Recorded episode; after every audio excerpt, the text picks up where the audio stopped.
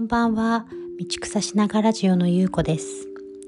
えー、こんばんはということ、とても、えー、珍しいんですけど、えー、今日はですね、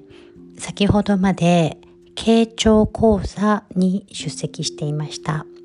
え傾聴っていうのは、え傾けて聞くという傾聴ですね。うんえ普通にですね門に門の中に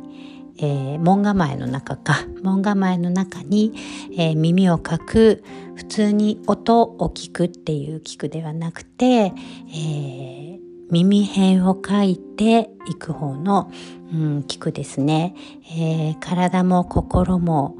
えー、全てを傾けて全身で聞くという方の、えー、傾聴です、えー、私はねこの傾聴講座がねすごく好きなんですよね。うーん、えー、なんというか普段お友達や家族と話している時っていうのは、えー、全身で聞いてるっていうほどではないですね。なんか聞きながらそして聞き流しながら次自分はどう答えようとかあと自分はなんか、なんかちょっと面白いことそこで言おうかなとか、うん、そんな風にどこかでね、頭で考えながら、こう話を進めていますよね。そういう時っていうのは、あの、ベクトルが自分に向いていて、相手に向いてるわけじゃない。ので、こう相手が一体何を言いたいのかなって、こうじっくり、うん、感じながら話を聞いているっていう状態には若干遠いですよね。うん、まあ、中にはあの私のお友達でもすごい傾聴力が高い人がいて、えー、大体ですねそういう方ってもともと、お店の店員さんをしていたりとかあとエステシャンをしてたりとかそういう人が多いんですけどこう人の言ってることをスッと聞き取ってそれに対してリスポンスできるっていうようなね傾聴力の高い人もすっごく多いんですがまあ日常会話の中ではなかなかそこまで深く、えー、人のね言ってることを聞き取ってそしてそれに対して丁寧に返してあげるっていうことはなかなかねしてないと思います。でこの傾聴講座っていうのはうーん本当にですね、まあ、時間をとって、まあ、大体、えー、マンツーマンになって一人はただ話すだけ一人はただ聞くだけっていうのをね5分とか7分とか10分とか決められた時間するんです。そうするとですねうーん何て言うんですかね今までしたことのない新しい経験が得られるんですよね。例えば話してる方っていうのもただね自分の思っていることをこう話していくんです。相手は、えー、相づちも打たないし別に回答もしてこない。ただ聞いてくれている。だけれども自分からの中から出ていく言葉を紡いでいくだけで、えー、自分の中にある答えがポッと出てくる時があるんです。例えばですね今日はあの私はうーんもうすぐね、えー、もうすぐじゃないですね9月に日本に一時帰国するっていう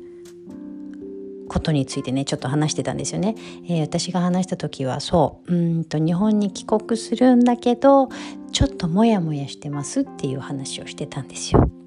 うんでね最初はえっ、ー、とまあこうお母さん自分のね母親と私の関係っていうのがね何、えー、て言うんですかねすごいスムーズではないのでまあ、帰国をして、えー、母親の、まあ、実家に帰って母親の、まあ、こうコントロール下に私があの行く入ることへの、まあ、不安っていうのをねちょっとポツポツポツポツ話してたんですけど、まあ、そっからね自分の口から、えー、いやでもまあそれもあるんだけれどもうーんだんだん例えば、えー、日本にいるお友達っていうのも、まあね、もう10年もいないと、うん、だんだん少なくなってはいないんですけど今っていう時間を今共有してるわけじゃないんですよね10年間を共有してるわけじゃなくて、うん、キャッチアップをこうしまくるんだけどなんかだんだん近くなくなってくるんですよね。なんていうか、えー、今私がこのオーストラリアで生活している生活の方が現実感があってでだんだんこううん日本に日本がベースなのかオーストラリアがベースなのか自分のベースがどこか分かんなくなってきてるっていうことも、まあ、そのモヤモヤの原因に一個あるんだなって喋りながら気づいたりうん。そうしているうちにああもう私が住む場所はどっちかがはっきりすればうんモヤモヤがねすごくね消えてくるんじゃないだろうかって考えてもなかったことが自分の口からポッと出てきたりうん、そんなことそんなね不思議を、うん、話し手として、えー、発見したりねしました。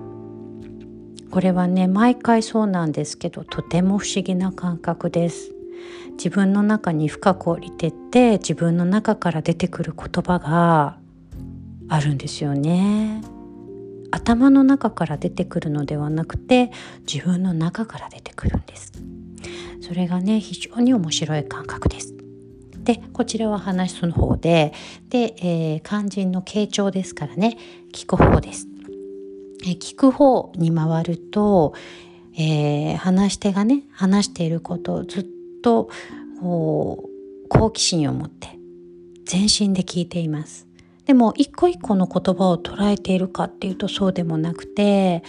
何て言うのかなその人が言っている世界観っていうのを一緒に感じて、まあ、私の言葉で言うとその話し手が話している世界を映画でも見るように一緒に旅しているかのようにこう味わっているんですよね。で聞けば聞くほどその世界がすごい面白いもっと聞きたいもっと聞きたいって思えてくるんですよね。うん、すごくね不思議な感覚です。で話し手の人も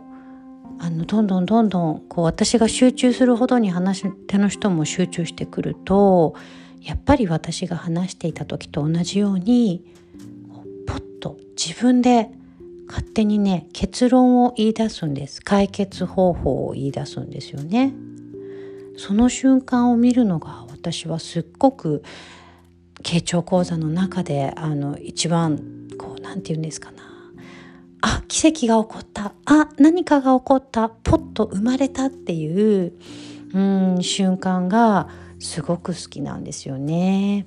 うん、なんかその瞬間を一回味わった時から、えー、傾聴っていうものがねすごく面白く思えてきて、えー、傾聴講座のリピーターになりました。うんでまあもちろんそれが日常生活で必要っていうのとはまたちょっと違っていてもっとね人の話をそのぐらい聞くとそこまでいくっていうのを知った上で、まあ、日常生活に使える時は使い、えー、もちろん会話も必要ですからね、えー、会話もしていくっていうようなことになるわけですけれども、まあね、その不思議体験ね是非、えー、ねまた今日もしたばっかりですごくね何て言うかうーんまあ目の前でまた奇跡のなんかこう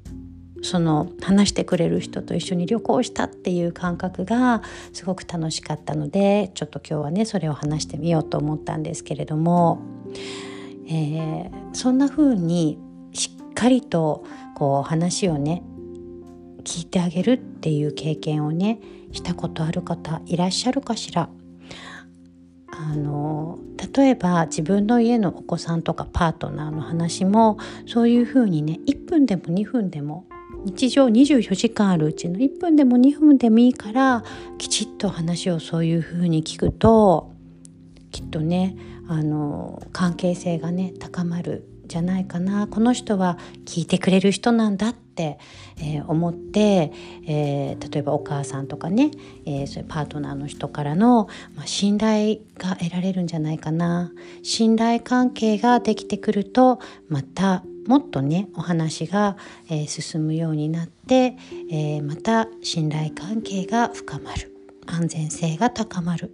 そんな風に傾聴は使えていくんじゃないかなっていう風に思います。まあ、今お子さんとかパートナーだけを取り上げたんですけれども、まあ、会社のね上司と部下とかもそうです、まあ、同僚でもそうですしあとね、えー例えばね営業さんなんかもすごくこの力は使えると思うんですよね。まあこの人は何が言いたいんだろうってじーっと聞いていることで、えー、お客さんの欲していることをねきちっとあの汲み取れたりそれからうん、えー、それに対して提案することができれば、えー、お客さんが喜んでくださるそんなことにいろいろ使えるんじゃないかなって思います。